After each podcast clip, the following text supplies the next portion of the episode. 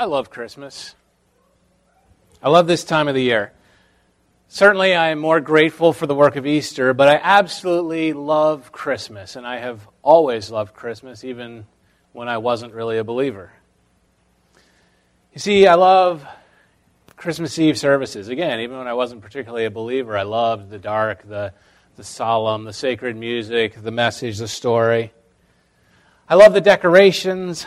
I love the Christmas trees and the nativities. I love presents, both giving and receiving. And I even love the shopping because it's both thought provoking and competitive. It's the only time of the year where there's really winners and losers and there's a real risk of failure. And so that's the only time of the year I actually enjoy shopping. I read an article this morning that, that apparently, and believe it or not, people get paid to do this, that a research study was done which identified a class of shoppers that they have termed sport shoppers. Those for whom it is actually just about the thrill of competition. And that's me. It's the only, it's the only way I like it. And I know that not every Christian feels this way about Christmas, right? There are some mixed feelings about the commercialism uh, and kind of the mix of the secular and the sacred, and I can respect that. But I still have a lot of fun at Christmas. I love it. And one of the things that's kind of cool about Christmas is every year you get a chance to decide do you want to celebrate it and observe it in a really elaborate way? Or in a very simple way. And the interesting thing is, both of those options can be very faithful and true to the message and spirit of Christmas. Well, this year at Lakeridge Baptist, we're going to focus on a simple Christmas. We're going to go back to the basics the who, the what, the when, the where, the why, the how of what Scripture says about the birth of our Lord.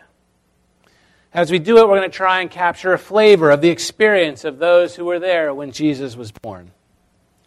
And so here's the lineup of things we've got coming up, because it's always good to know. Right, next week we'll be worshiping in song with Sing with the Angels. In two weeks, Kevin Guthrie will be uh, preaching to us about the, the shepherds and the angels. In three weeks, I'll be back and we'll talk about the wise men and the way that Luke sets up a very clear contrast between two extremely different kingdoms. It'll all culminate on Christmas Eve, where we'll have our family worship at 5 o'clock. And at 6.30, we have our candlelight service, where I'll try to answer the question of why. Why Christmas? You'll recall that a few weeks ago I asked you to commit to pray for and invite your friends and your relatives and your neighbors and your coworkers, the ones you'd like to see worshiping here in the seats next to you sometime throughout this season. And so I would encourage you keep praying and keep inviting. The research is clear. Well over half of those who don't go to church would be willing to go to church if they would just receive an invitation. So I urge you to fulfill those commitments you made in the presence of the Lord and invite people because we've got some great things going on for Christmas here at Lakeridge Baptist Church. Now, as I said, our focus this month is really going to be on what the Word of God says about the birth of Jesus. And today's passages are from the book of Luke, and they are extremely familiar to us. They're extremely familiar even if the extent of your theological knowledge is watching Charlie Brown.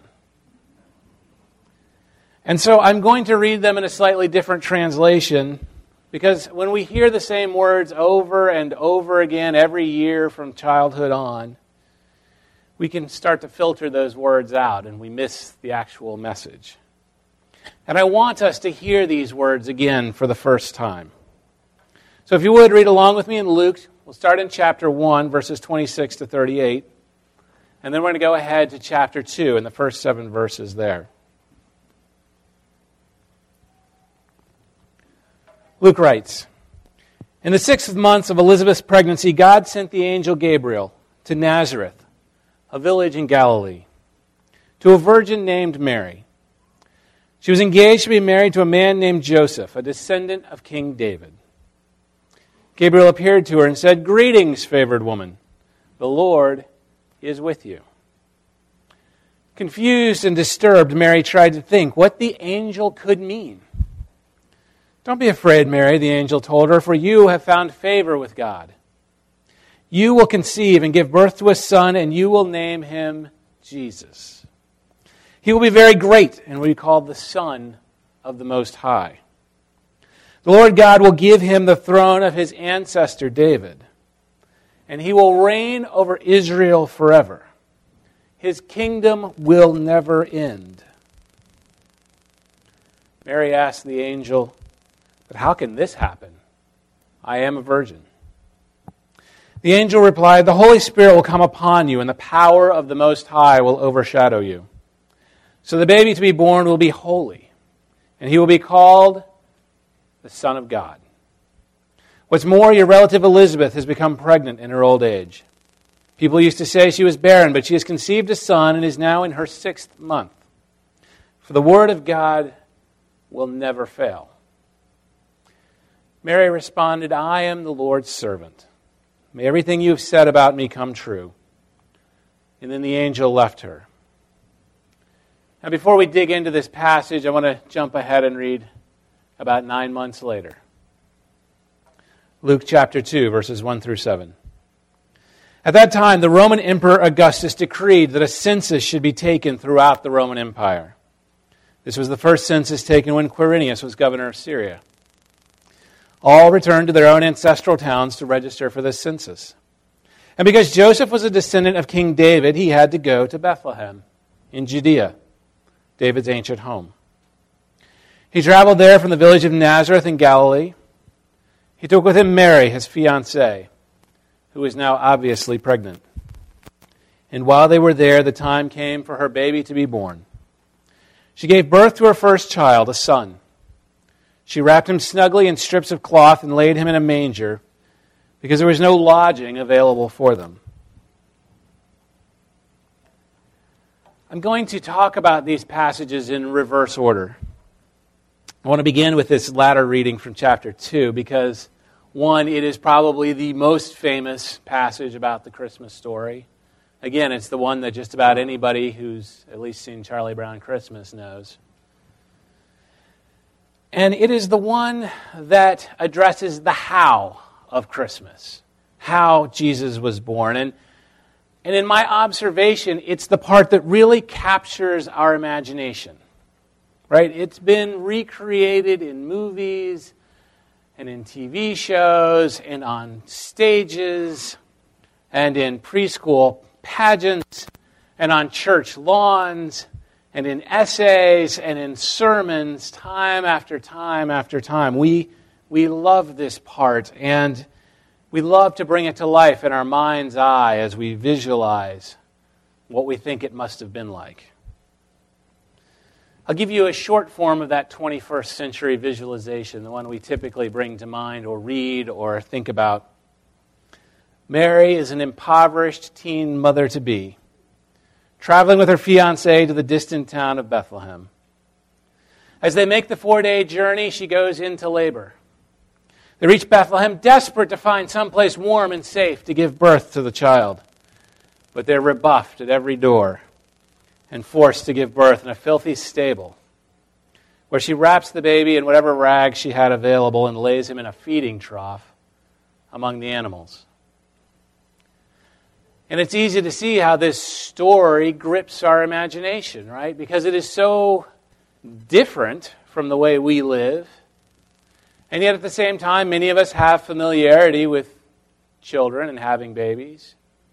Enough so that we can relate and wring our hands and marvel at this terrible how of Jesus' birth. But is that what Luke is actually saying here in chapter 2? Is that the point we're supposed to take away as Christians as we read these verses? Are we supposed to be shocked and dismayed or saddened or indignant and offended on God's behalf? And I think the answer is no. I think that as we read this passage carefully, we see a detailed factual account of the historical circumstances of the birth.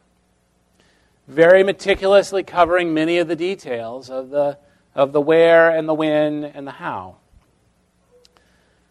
But I don't think that's meant to communicate that something terribly weird happened here. In fact, I think Luke is communicating that it was not all that out of the ordinary. I realize I may have got a few skeptics out here now. Yes, Mary was a teen mother, almost certainly. It's not in the verses, but we can sort of imply that culturally because what shocks us in an era where it is pretty much impossible for a teenage girl to be a capable and, and mature mother was ordinary 2,000 years ago. 2,000 years ago, you probably had your first child as a teenager. So there's nothing remarkable about this aspect of how Jesus was born. Were they impoverished? Right? We love. I feel like I see, I see that word a lot in these descriptions. We don't really know. I mean, probably not wealthy. I think we can safely say that. But the reality is, Joseph was a skilled craftsman who'd be able to find work wherever he was. We traditionally call him a carpenter, but the Greek word that's used to describe his trade is tekton. And a tekton is not exactly a carpenter. There's a different word if you're just a carpenter. A tekton usually is someone who not only works with wood, but they work with stone, and they quite often can work with metal. We would typically call him today a builder or a general contractor. And the point is not the specific trade, but rather that unlike being a farmer or a shepherd, Joseph's profession enables him to go. Whenever God says, you need to move, he can move and know that his family will be provided for. Because there's always work for a general contractor. It's just as true 2,000 years ago as it is today. So, again, nothing remarkable about this aspect of how Jesus was born. Now, we often picture Mary going into labor while she's on the road to Bethlehem, which obviously would be pretty unfortunate. But that's not what the passage says. Verses 5 and 6 say he took with him Mary, his fiancee, who is now obviously pregnant.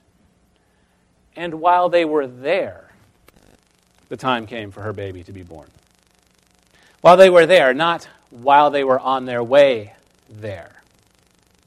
The birth of Jesus was not an unplanned roadside emergency. It didn't take place on the shoulder of the Beltway around Bethlehem. Instead, they were already in town. They were conducting their census related business, and the time came. Again, nothing remarkable about this aspect of how Jesus was born. Verse 7 says, She wrapped him in strips of cloth, swaddling clothes. Okay, this one always kind of freaks me out. I've had two kids, and I just cannot picture the logistics of how strips of cloth will be anything other than a terrible mess within a few hours. But is that a sign of an unfortunate condition? No, that's what you did with the baby back then when you wanted to keep him warm. It's the equivalent of our saying that she wrapped him in a diaper and a onesie and a nice warm receiving blanket. Again, nothing remarkable about this aspect of how Jesus was born. And finally, we come to the part that really gets most devout Christians indignant. When Mary laid him in a manger because there was no lodging available for them. Now, the idea that Jesus was born in a stable or a cave dates back to the mid second century, about 150 ish years after Jesus was born. And it stems from the fact that he was laid in a manger because there was no room for them in the inn. The tricky part is that, while that is what the passage says, the part where that then translates to a stable may well not be what the passage means. See, the word in this verse that's usually translated as in, as in there's no room for them in the inn, appears two other times in the New Testament. And in those two cases, it's talking about the guest room where Jesus and the disciples observed the Last Supper. Not a hotel, a guest room. And in fact, that word can be translated as guest room. There's a different word that can mean in, like we think of. And in fact, Luke uses that word when he talks about the Good Samaritan taking the injured man and putting him in an inn, with an innkeeper. So while it's not 100% certain, it is very likely that Luke is just saying that there was no room in a guest room that's available for rent in town. A guest room that would have been attached to a house would have had a separate entry, so it's sort of private living quarters. And, and that would have been ideal for sure for Mary and Joseph. And probably ideal for everybody in the immediate area because babies aren't all that quiet. But Bethlehem was filled with the descendants of David who were there registering for the census, and so the publicly available guest rooms were probably just all rented out. So, what does a couple do when they're in a town that is full of their distant relatives? Elizabeth actually lives very close to Bethlehem. When it talks about the hill country where Mary goes to visit her, it's, it's this area. So, what do you do? You have this room, this town full of your relatives, distant, but relatives nonetheless. In a culture that prizes hospitality so much that if you turned away a pregnant woman and forced her to give birth in a stable, you would have been at the level of sin. You would have caused a situation. It would have been such a breach of hospitality. So, what do you do? You stay in the main room of the house with everybody else, the family and all the other guests who don't fit in a guest room, and you you sleep on the floor, just like everybody else did back then. See, both the biblical and the archaeological record attest to the fact that in houses at that time, people also lived with their animals. And I'm not just talking about pets, we're talking about livestock. So here are two recreations uh, that are based on archaeological evidence and do jibe with certain scriptural references to animals in the house. One shows a guest room attached with a separate entrance. The other shows the basic two room division, right? You have one larger room that's elevated a little bit. That's the family room. They cook, they eat, they sleep there on the floor. The second is a little down a little bit. You got a few steps out. It's where your entrance and exit is. It's where the animals live in your house. There's a manger down there for the smaller animals. But for the taller animals, you have a manger up in the family room area. Again, it's elevated a little bit. So the trough for the taller animals is up there. So it is entirely possible and probably even likely that Jesus was born in the family room and placed in the manger. And here I'm just speculating, probably so that people don't roll over him and crush him because there's so many people packed on the floor to sleep that night. Because that's what you did in first century Israel when you have a crowd. You don't turn people away, you just keep packing them in. Admittedly, this piece is a bit remarkable, right? All the other things I would argue are ordinary, but, but really, this is not ideal for a king. It is notable, right? We know it's notable because Luke noted it. That's one of the things. When we, when we want to add extra biblical elements to the story, we need to realize if Luke doesn't comment on it, it probably means it's normal. So he mentions this because I think it is a little bit out of the ordinary, but I think the reason he mentions it is very simple. The strips of cloth and the manger are the two signs that the angels give the shepherds so they know which baby is the one they're looking for. Right? Probably Jesus was not the only little baby in Bethlehem. It's a small town. It's probably not a lot, but there's probably more than one. So the angels tell the shepherds, look for the one that's wrapped up and in a food trough. And that's distinct enough that they can find the right child. And I really think that's all Luke is saying here. There's not extra commentary about the situation. And I think if we choose to focus on this and get worked up on the how, we're focusing on the wrong thing. We're not looking at the things Luke wants us to look at. Because we read these first seven verses of chapter 2 in Luke, I think the things he wants us to look at are first, that the birth of Jesus is a carefully documented historical event. The second is that the mechanics of the birth were not all that extraordinary. Jesus was born in a happy and healthy and safe situation. It was the best it could be under difficult circumstances. Not ideal for the birth of a king, but not all that unusual either. Probably the most important thing that we're supposed to be taking out of this verse, set of verses rather, is not about the how, but the where. that it took place in Bethlehem. Because that fact is extremely important to the who of Jesus. Jesus had to be born there. And so God had to find a way, or create a way, to get Mary and Joseph to Bethlehem at just the right moment in time. And to me, that's perhaps the most fascinating part of this is how God went about doing that. Because you know they would have rather been home at Nazareth. You know, if you're eight months pregnant or whatever, you don't want to make a four day walking trip. And it was probably walking. The donkey, again, doesn't show up until the mid second century. A walking trip for four days. You don't want to do that. You don't want to be in a strange place. You want to be home. But as verse 1 says, at that time the Roman Emperor Augustus decreed that a census should be taken throughout the Roman Empire. What I love is that God chose to use the pagan emperor of Rome, probably the most powerful man on earth at this time. A man who thought of himself as God, and we actually have inscriptions from 9 BC that declare him the Savior of the world. This is the guy that God uses to introduce the real Savior of the world. He takes the Roman Empire and the power of the Roman Empire and uses it to launch the kingdom of God. God worked someone who was almost certainly an enemy of his to make the where happen because of the who. And it's the who that is the real point of the entire Christmas narrative, both the parts we've read today and the parts we're going to look at in coming weeks.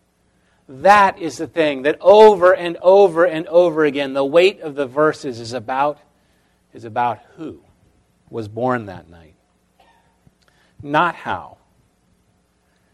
And so I want us to do what the evangelists want us to do to get excited about who was born that night. So now let's return to the passage in chapter 1, because that directly addresses the who the thing that is the ultimate, I think, point of the Christmas narrative. And the angel speaks at great length about the child who is to be born. But verses 31 to 33, I think, cover the three most important things about who is being laid in the manger on that first Christmas. The angel said, You will name him Jesus. He will be very great and will be called the Son of the Most High. The Lord God will give him the throne of his ancestor David, and he will reign over Israel forever. His kingdom will never end. And so the first thing that the angel says about him is that his name will be Jesus. Jesus, the Greek version of the Hebrew name Yeshua, which is Jesus' real name means Yahweh saves. Yahweh is the covenant name of God. This child is to be named God Saves. Now, in this culture, a child's name was meant to communicate a desire, a wish, or a truth about the child. And why did God specify this name? Well, it's interesting because Matthew 121 says it's because he will save his people from their sins. Now, Yeshua was a very common first century name in Israel because the people were desperate for the Lord to come and save them from Roman oppression. Salvation from sins is not on their radar. It will not be on their radar until John the Baptist starts talking to them. They are desperate to get out from under the heel of Rome.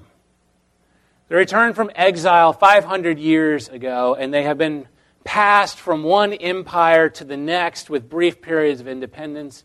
But in all of it, they recognize that while they may have been physically back from exile, they are not really back from exile.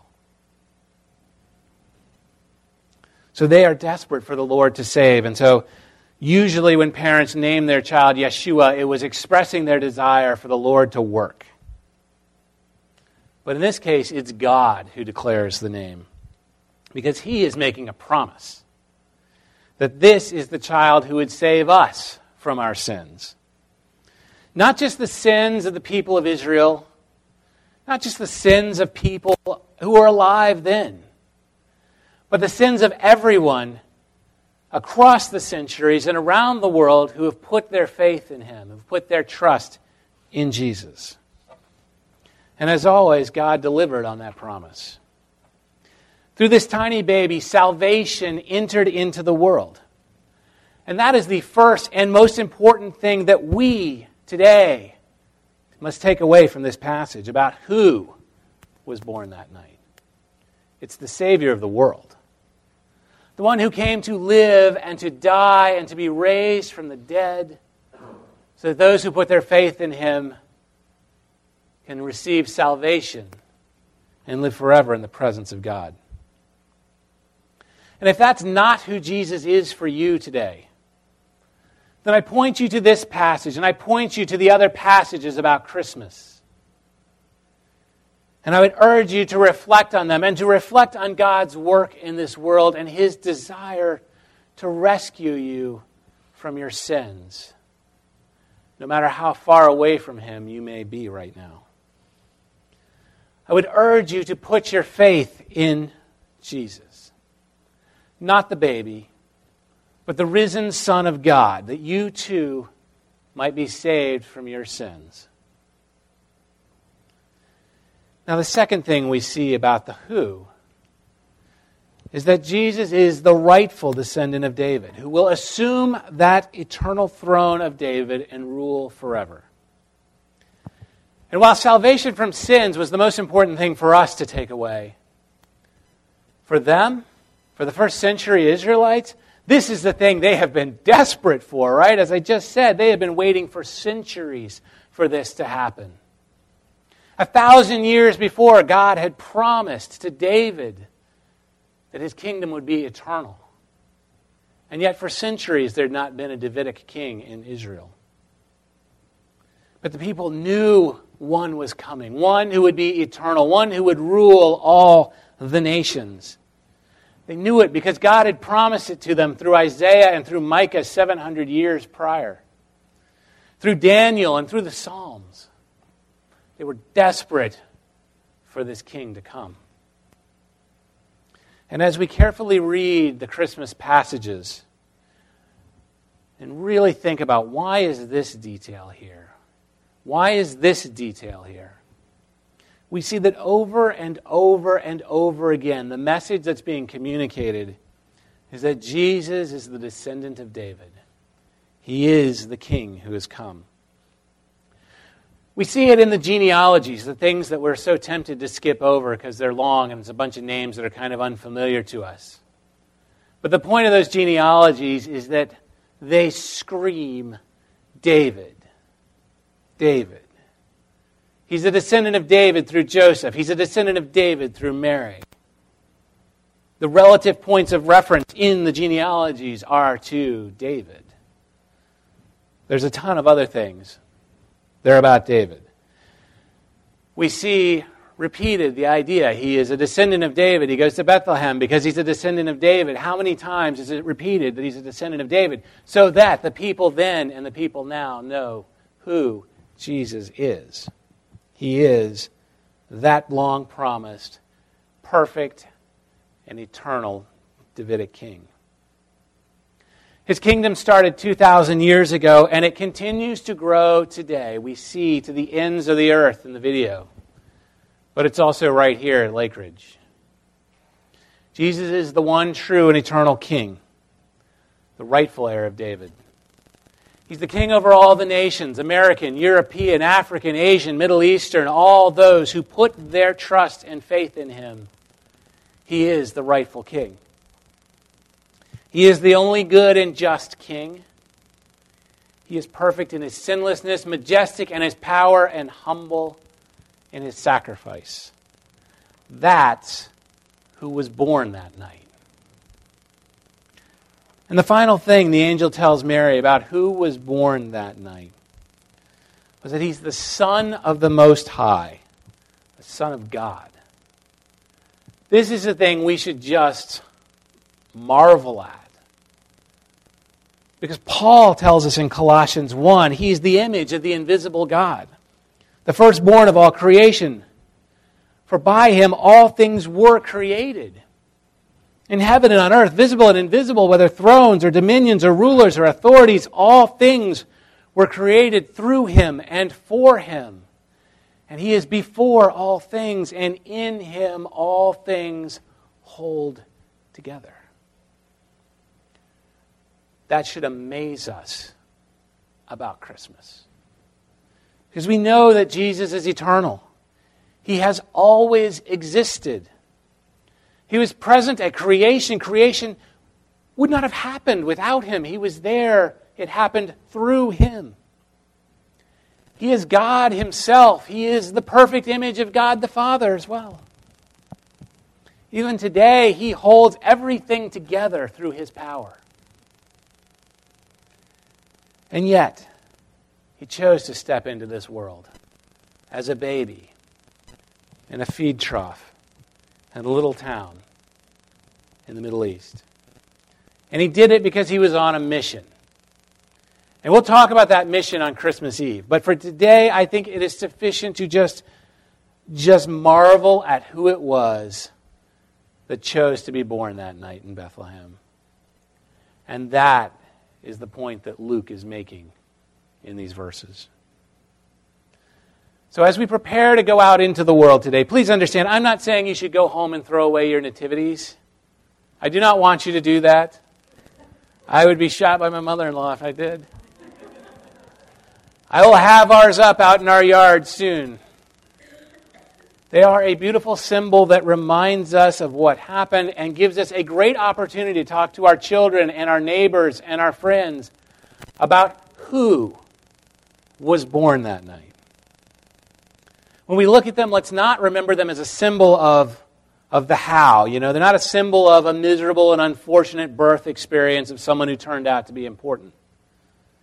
They're a symbol that one night, long ago, the eternal Son of God, through whom all things were created and by whom all things hold together, chose to come into this world as a tiny baby and launch God's kingdom here on earth.